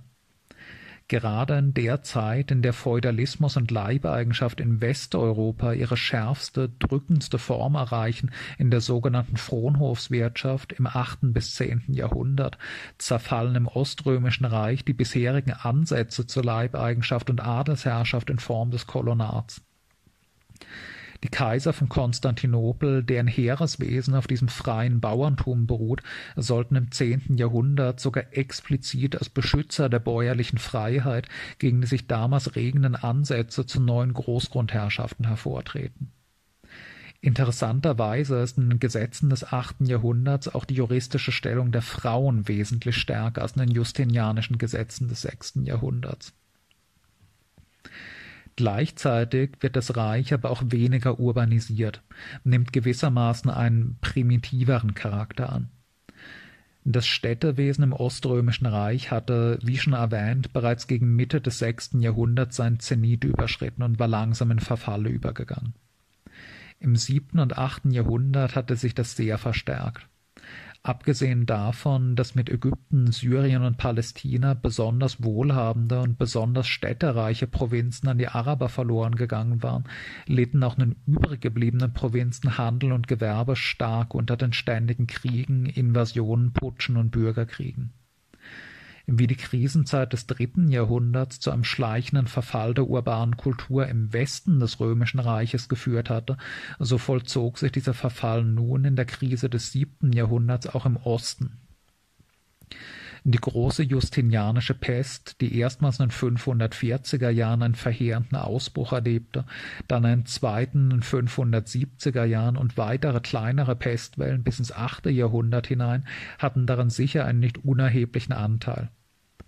Der Byzantinist Johannes Preiser Capella mutmaßt sogar, dass die Pest einen beträchtlichen Anteil an der arabischen Expansion gehabt haben könnte.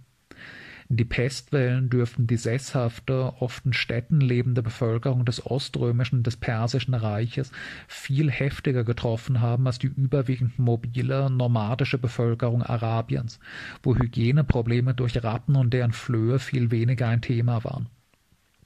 Die Pest hätte also das demografische Verhältnis zwischen den sesshaften Kulturen und den Nomaden des Ostens erheblich zugunsten zweiterer verschoben.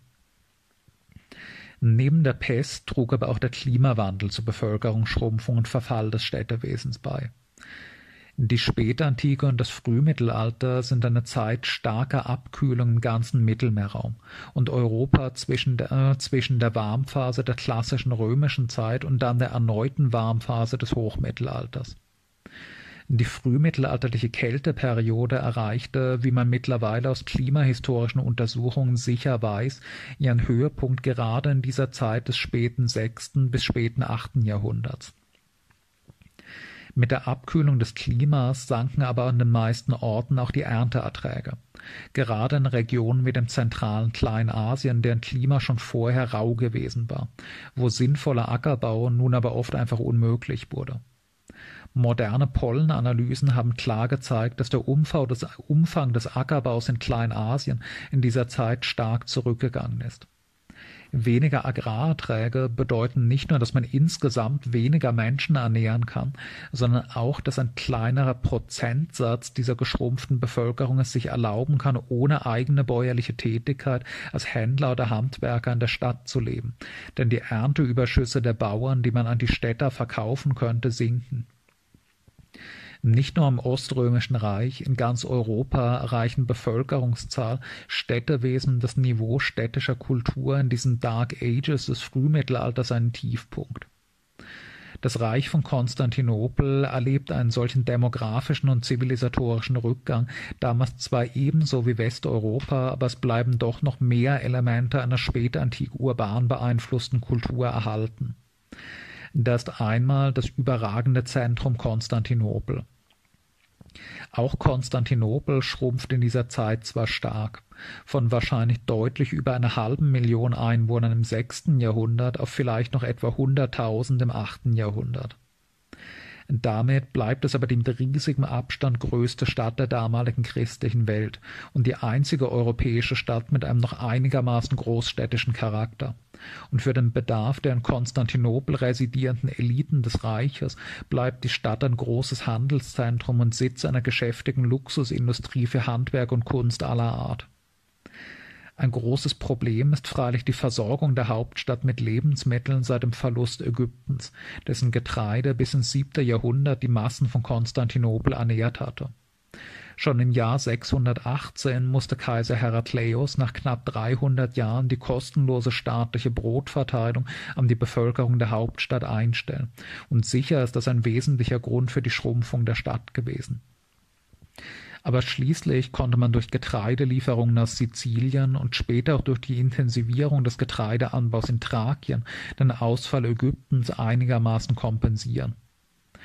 Außer Konstantinopel gab es seit dem Verlust von Antiochia und Alexandria zwar keine wirklichen Großstädte mehr, aber doch eine ganze Reihe mittelgroßer, noch einigermaßen geschäftiger Handels- und Gewerbestädte, vor allem an den Mittelmeerküsten. Das Städtewesen ging also im siebten und achten Jahrhundert deutlich zurück, aber es brach im Kaiserreich auch nicht völlig zusammen wie in Westeuropa. Dementsprechend blieb auch die Geldwirtschaft im Reich von Konstantinopel viel eher intakt als im Westen.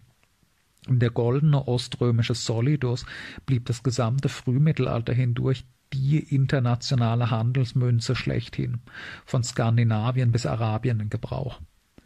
Für den örtlichen Gebrauch wurden auch weiterhin große Mengen von Bronzemünzen geprägt, was zeigt, dass gemünztes Geld hier auch im Frühmittelalter weiterhin allgemein für Alltagskäufe verwendet wurde. Während die Geldwirtschaft damals in Westeuropa fast ganz verschwand und nur die aristokratischen und klerikalen Oberschichten Goldmünzen nutzten, um Luxusgüter bei den wenigen Fern Fernhändlern zu kaufen.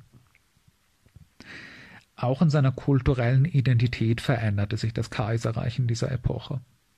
Griechisch war in der gesamten römischen bzw. oströmischen Zeit immer die dominante Sprache im östlichen Mittelmeerraum gewesen. Aber bis Anfang des siebten Jahrhunderts blieb Latein die Verwaltungssprache des Hofes von Konstantinopel und die Kommandosprache der Armee. Im siebten Jahrhundert ersetzte das Griechische das Lateinische nun vollständig. Auch auf Münzen und Inschriften, in Verwaltungsdokumenten und in der Armee wird nur noch Griechisch geschrieben und gesprochen. Das geschrumpfte Reich von Konstantinopel ist kein Universalreich mehr, wie Justinianus noch anstrebte, sondern nun ein dezidiert griechisches Reich, das sich immer stärker auch von Westeuropa abgrenzt, wo Latein zur Kirchen-, Verwaltungs- und Kultursprache wird. In Konstantinopel sollte man später alle Westeuropäer nur noch als Lateiner bezeichnen und die Westeuropäer wiederum bezeichnen den Kaiser in Konstantinopel als Kaiser der Griechen. Die Bewohner dieses Reiches bezeichneten sich zwar weiterhin bis ins 15. Jahrhundert als Römer und ihren Staat als römisches Reich aber der Charakter des von Konstantinopel regierten Staates hatte sich im Laufe des siebten Jahrhunderts so stark verändert gegenüber dem des spätantiken Reiches von Konstantin und Justinian, dass es mir ab dieser Zeit als sinnvoll erscheint, in Abgrenzung von der Welt der Spätantike nicht mehr vom Oströmischen Reich zu sprechen, sondern diesen verwandelnden Staat mit einem eigenen Begriff zu bezeichnen, als byzantinisches Reich, wie es sich in der Terminologie der westlichen Geschichtsschreibung allgemein durchgesetzt hat. Man muss freilich im Hinterkopf behalten, dass diese Verwandlung eine langsame, evolutionäre und eine kulturelle und nicht staatsrechtliche war. Das Römische Reich ist nicht irgendwann durch einen anderen Staat namens Byzanz ersetzt worden, sondern der innere Charakter dieses fortbestehenden Oströmischen Reiches entfernte sich schließlich so sehr von den Verhältnissen der Spätantike, dass es Sinn macht, dem mit einer eigenen Bezeichnung Rechnung zu tragen. Und so werde ich von hier ab dann vom Byzantinischen Reich sprechen. Was waren die größten politischen Konflikte, mit denen dieses verwandelte, auf neuen Grundlagen stabilisierte byzantinische Reich des siebten und achten Jahrhunderts konfrontiert war? Die schwerste und längste innenpolitische Krise war zweifellos ein Religionsstreit, die Auseinandersetzung um den sogenannten Ikonoklasmus. Der Verlust der Orientprovinzen an die Araber in den 630er und 640er Jahren schien zunächst wenigstens einen Vorteil zu haben der seit anderthalb Jahrhunderten schwelende Konflikt zwischen monophysitischen Christen in den orientalischen und orthodoxen Christen in den europäischen Provinzen war damit obsolet geworden. Die Monophysiten waren nun Sache des Kalifen und im verbliebenen Reichsgebiet schien völlige religiöse Einigkeit unter der Oberhoheit des Patriarchen von Konstantinopel zu herrschen. Tatsächlich sollte bald aber ein neuer Religionsstreit gut ein Jahrhundert lang die byzantinische Gesellschaft spalten. Dabei ging es um die besonders im christlichen Osten weit verbreitete Praxis der Ikonenverehrung. Schon in der Spätantike waren Ikonen aufgekommen, kleine Bilder, die Christus, Maria oder Heilige darstellten und vor denen Gläubige ihre Gebete verrichteten. Es hat aus Theologenkreisen immer wieder kritische Stimmen zu dieser Praxis gegeben, die warnten, die Ikonenverehrung nehme im Volksglauben Züge eines Götzenkults an, und die Ikonen würden verehrt, als ob sie selbst magische Wesen wären, statt nur symbolische Erinnerungen an Jesus und die Taten der Heiligen. Diese gelegentliche Kritik änderte aber nichts daran, dass die Ikonen immer populärer wurden. Im siebten, achten Jahrhundert hatte in vielen Regionen des Reiches jeder fromme Haushalt Ikonen in der Stube. Ikonen wurden an den Mauern der Häuser angebracht, und die Kirchen und Kapellen waren natürlich sowieso voll mit Ikonen und Christus- und Heiligendarstellungen in Mosaik- und Freskenform. Der Ikonenkult war in Konstantinopel und den europäischen Reichsteilen wesentlich stärker verbreitet als in den verbliebenen asiatischen Provinzen wie schon beim Monophysitismus also wieder eine Ost-West-Trennung, wenn auch nicht so scharf. Es gab durchaus auch Ikonenfeinde im Westen und Ikonenverehrer im Osten. Die meisten Bischöfe der östlichen Provinzen waren aber Kritiker des Ikonenkults. Diese Ikonenkritik nahm Ende des siebten, Anfang des achten Jahrhunderts stark zu sehr wahrscheinlich auch unter dem Einfluss des Islam, des benachbarten Kalifats, wo bildliche Darstellungen Gottes grundsätzlich untersagt waren und auch sonstige figürliche Darstellungen immer kritischer gesehen wurden. Byzanz befand sich zwar im ständigen Krieg mit dem Islamischen Reich, aber kulturelle Einflüsse des Islam drangen trotzdem auch in die byzantinische Gesellschaft ein. Zur ersten Eskalation kam es unter der Regierung Kaiser Leons III. Leon, der selbst aus dem äußersten Südosten des Reiches stammte, hatte im Jahr 717 den Thron bestiegen und unmittelbar nach seinem Regierungsantritt den großen arabischen Angriff auf Konstantinopel erfolgreich abgewehrt. Trotzdem war wie seine Gegner ihm vorhielten, offensichtlich vom islamischen theologischen Vorstellungen beeinflusst und ein entschiedener Gegner des Ikonenkults. Im Jahr 726 fand nun in Konstantinopel eine Konferenz der kleinasiatischen Bischöfe statt, die den Kaiser darin bestärkten, gegen die Bilderverehrung vorzugehen. Zunächst hielt Leon an die Bevölkerung der Hauptstadt selbst verfasste Predigten, in denen er sie davon überzeugen wollte, dass die Verehrung von Bildern ein dem wahren Christentum widersprechender Aberglaube und Götzenkult sei. Als das keinen durchschlagenden Erfolg hatte, ging es an die praktische Umsetzung seiner Kritik. Der Kaiser schickte einen Trupp Gardisten los, um das große Christusbild abzuschlagen, das seit langer Zeit eines der Tore zum kaiserlichen Palastkomplex schmückte. Als die Leute auf der Straße sahen, was die Soldaten da machten, bildete sich eine aufgebrachte Menschenmenge um sie herum. Sie wurden beschimpft, und schließlich griff die Masse sie an und erschlug den Offizier, der das Unternehmen leitete. Im südlichen Griechenland löste die Nachricht von der Bilderzerstörung auf Griechisch Ikonoklasmus sofort einen Volksaufstand aus. Ein, wenn auch erfolgloser, ikonenfreundlicher Gegenkaiser wurde proklamiert, der Schiffe ausrüstete, um nach Konstantinopel zu segeln und den gottlosen Kaiser zu stürzen. Der Patriarch von Konstantinopel, Germanos, stellte sich ebenso gegen den Kaiser wie der Papst in Rom, und der bedeutende Theologe Johannes von Damaskus schrieb eine Reihe von Reden zur Verteidigung des Bilderkults. Leon gab aber nicht nach, im Gegenteil. Im Jahr 730 erließ er ein Edikt, in dem die Zerstörung sämtlicher Kultbilder im gesamten Reichsgebiet angeordnet wurde als Patriarch Germanus sich weigerte, dieses Edikt abzusegnen, setzte der Kaiser ihn kurzerhand ab und an seiner Stelle eine willfährige Marionette namens Anastasius auf dem Patriarchenstuhl. Diese Episode zeigt auch sehr schön, dass es im byzantinischen Reich niemals zu einem wirklichen Machtkampf zwischen religiösem und weltlichem Oberhaupt kommen konnte, wie im hochmittelalterlichen Westeuropa zwischen deutschem Kaiser und Papst während der Papst ab dem achten Jahrhundert einen eigenen Staat in Mittelitalien regierte, hunderte Kilometer von den Kernregionen des römisch-deutschen Kaiserreiches entfernt und dadurch eine eigenständige Machtstellung einnehmen konnte, hatte der Patriarch von Konstantinopel dagegen als unbestrittenes religiöses Oberhaupt der östlichen Kirche seinen Sitz in derselben Stadt wie der byzantinische Kaiser, quasi in Sichtweite des Kaiserpalastes und unter den Augen der kaiserlichen Garde. Im Falle ernsterer Konflikte konnte der Kaiser dem Patriarchen eigentlich immer seinen Willen aufzwingen und ihn im Weigerungsfall auch einfach absetzen. Die byzantinischen Kaiser hatten deswegen auch in religionspolitischen Entscheidungen viel freiere Hand als die Könige Westeuropas, die immer Rücksicht auf den Papst nehmen mussten, der sie exkommunizieren konnte und weit weg in Italien vor ihrem Zugriff geschützt war. Manche Historiker bezeichneten das byzantinische Kaisertum deswegen gar als ein Caesaropapismus, um auszudrücken, dass die Kaiser von Konstantinopel in letzter Instanz Herren der Kirche fast ebenso gewesen seien wie Herren des Staates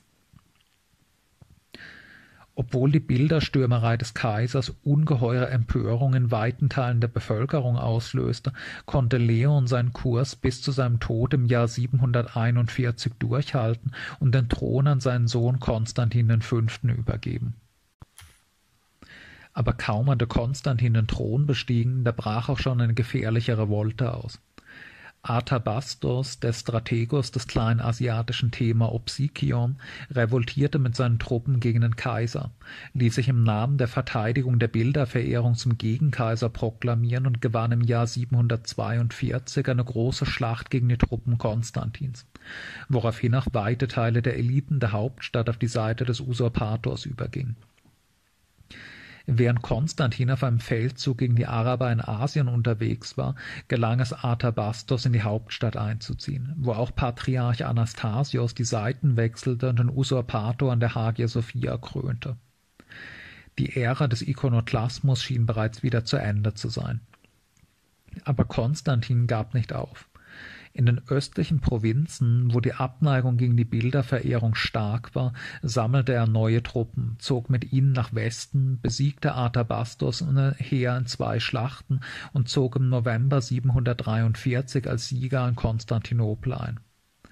Artabasdos und seinen Söhnen wurden zur Abschreckung öffentlich die Augen ausgestochen, seine prominentesten Helfer hingerichtet. Der Ikonoklasmus des zurückgekehrten Kaisers wurde jetzt fanatischer als jemals zuvor Konstantin V., der nicht weniger als dreizehn theologische Schriften verfasste, brandmarkte die Bilderverehrung nicht nur als Götzendienst, sondern insbesondere die, die bildliche Darstellung Christi als eine Verhöhnung des Herrn.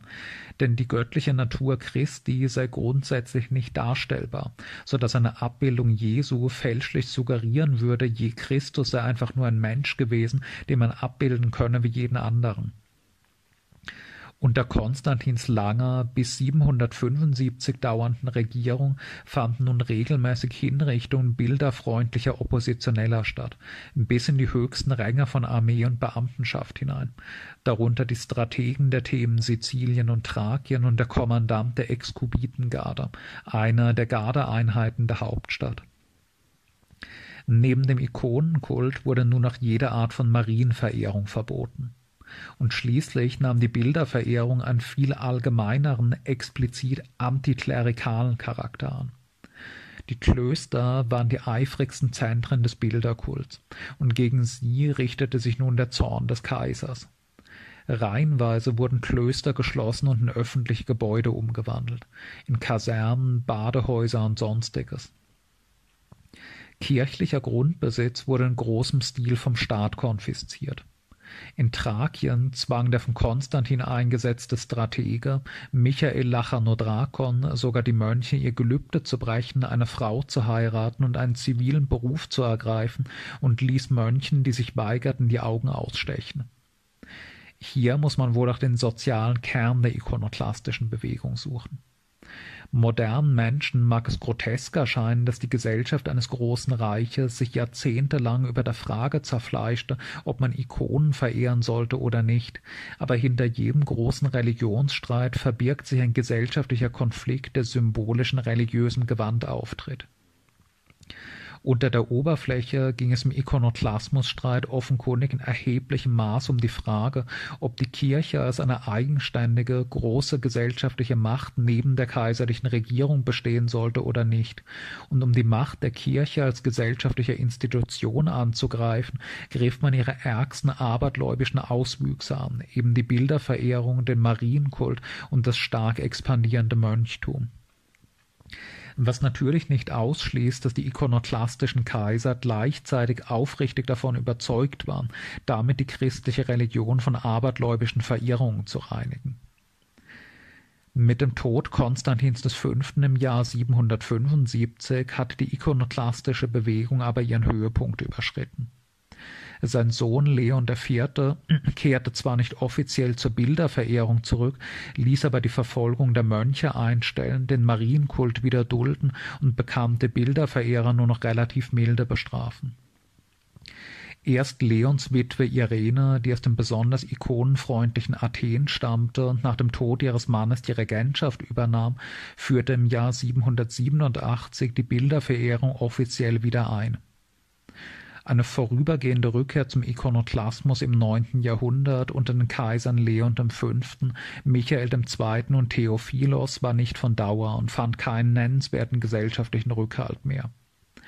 Nach Theophilos Tod 842 brach die ikonoklastische Bewegung endgültig zusammen. Der Ikonenkult wurde bis in die Gegenwart ein zentrales Element der orthodoxen Kultur, und kein vergleichbar heftiger Religionsstreit sollte das Byzantinische Reich mehr erschüttern. Außenpolitisch und militärisch war neben dem schon skizzierten Dauerkonflikt mit den Arabern im Osten das Verhältnis zu den Slawen auf dem Balkan das größte Problem. Wie schon dargestellt, war Anfang des siebten Jahrhunderts die byzantinische Herrschaft über den Großteil des Balkans zusammengebrochen, als eine Kette von Invasionen slawischer Stämme die Donaugrenze durchbrach und sich bis tief nach Griechenland hinein auf dem Balkan ansiedelte. Während das Kaiserreich im Osten durch den Krieg mit Persien und dann den Arabern gebunden war und deswegen gegen die slawische Landnahme nicht viel unternehmen konnte. Auf dem Tiefpunkt im siebten Jahrhundert war die byzantinische Herrschaft auf dem Balkan außer in einigen Küstenregionen fast vollständig zusammengebrochen. Im Laufe des achten des frühen neunten Jahrhunderts konnten die byzantinischen Kaiser Schritt für Schritt aber wieder Teile des Verlorenen zurückgewinnen. Bis Anfang des neunten Jahrhunderts waren die Peloponnes, das südgriechische Festland, die gesamte griechische Ägäisküste und ganz Thrakien wieder fest in der Hand der kaiserlichen Verwaltung. Zahlreiche unterworfene Slawen wurden als Wehrbauern nach Kleinasien umgesiedelt. Die Stärkung der kaiserlichen Macht in dieser Region zeigt sich auch darin, dass die zunächst nur in Kleinasien umgesetzte Themenordnung nun auch in Griechenland und Thrakien eingerichtet wurde und darin, dass diese Gebiete bis heute fast alle griechischsprachig geblieben sind, ebenso wie die etwas später zurückeroberten und wieder gräzisierten mittel- und nordgriechischen Gebiete. Zu einem viel größeren Problem als die slawischen Stämme des südlichen Balkan entwickelte sich aber ein neues Reich im Nordosten, das Bulgarenreich die Bulgaren, ein aus Westen nach Asien, äh, aus, aus Asien nach Westen gezogenes Turkvolk, hatte sie, hatten sich im frühen siebten Jahrhundert im Nordosten der Balkanhalbinsel festgesetzt und expandierten im ganzen siebten und frühen achten Jahrhundert einerseits nach Westen, andererseits nach Süden auf der anderen Seite der Donau im Gebiet des heutigen Staates Bulgarien. Die Bulgaren unterwarfen eine Vielzahl slawischer Stämme und errichteten ein großes, aber relativ locker gefügtes Reich feudalen Charakters, in dem die bulgarische Aristokratie, die Boljaren, eine mehrheitlich slawische Bevölkerung beherrschte. Im Laufe der Zeit verschmolzen die Bulgaren schließlich so sehr mit den Slawen, dass man sie mit Fug und Recht selbst als ein slawisches Volk bezeichnen konnte. Auf ihrer Expansion nach Süden kamen die Bulgaren natürlich auch mit dem geschrumpften byzantinischen Reich in Konflikt. Der Versuch Kaiser Konstantins IV., das Bulgarenreich in einem großen Feldzug 679 zu zerstören, schlug fehl. Das bulgarische Reich etablierte sich langfristig als bedeutende Regionalmacht mit Schwerpunkt auf dem östlichen Balkan. Die Bulgaren wurden ein bedeutender Faktor für die byzantinische Politik, so an der Wende vom siebten zum achten Jahrhundert, als der gestürzte Kaiser Justinian II. mit bulgarischer Unterstützung auf den Thron zurückgelangte oder im Jahr 718, als die Intervention einer bulgarischen Streitmacht auf byzantinischer Seite der arabischen Belagerungsarmee vor Konstantinopel endgültig das Genick brach. Die Bulgaren zu dauerhaften byzantinischen Verbündeten zu machen, gelang aber nicht. Immer wieder unternahmen sie Überfälle auf byzantinisches Gebiet in Thrakien. weswegen Kaiser Konstantin V., dem wir schon als fanatischen Bilderstürmer begegnet sind, Mitte des achten Jahrhunderts einen Festungsgürtel zum Schutz Thrakiens gegen die Bulgaren anlegen ließ worauf die Bulgaren mit einer großen Invasion reagierten, die eine lange Kette byzantinisch-bulgarischer Kriege auslöste. Zwischen den Jahren 756 und 775 führte Konstantin V. nicht weniger als neun Feldzüge gegen die Bulgaren, bei denen er ihnen mehrere schwere Niederlagen zufügte und ihnen für Jahrzehnte jede Lust zu neuen Großangriffen gegen Byzanz nahm. Das bulgarische Reich blieb aber bestehen und eine potenzielle Gefahr für Byzanz. Eine Gefahr, die schon bald sehr akut werden sollte, aber dazu mehr im nächsten Teil. In der zweiten Hälfte des achten Jahrhunderts hatte das Byzantinische Reich nach der Serie von Katastrophen im siebten Jahrhundert wieder ein gewisses Gleichgewicht gefunden. Das Reich war nun deutlich kleiner als unter Justinian, auch ärmer und kulturell weniger glanzvoll aber sein Überleben war gesichert. Es war innerlich homogener geworden und durch das neue Themensystem und die Schaffung eines großen, freien Wehrbauerntums stabiler und zäher geworden als das riesige, aber wackelige Reich Justinians. Die Talsohle war durchschritten und die Voraussetzungen geschaffen für einen Wiederaufstieg nicht nur in politisch-militärischer Hinsicht zur erneuten Hegemonialmacht des östlichen Mittelmeerraums, sondern auch kulturell für eine Renaissance byzantinischer Kunst und Kultur. Davon, wie Byzanz vom neunten bis elften Jahrhundert wieder zu einem Großreich aufstieg und seine Kultur eine neue Blüte erlebte, wird der dritte Teil handeln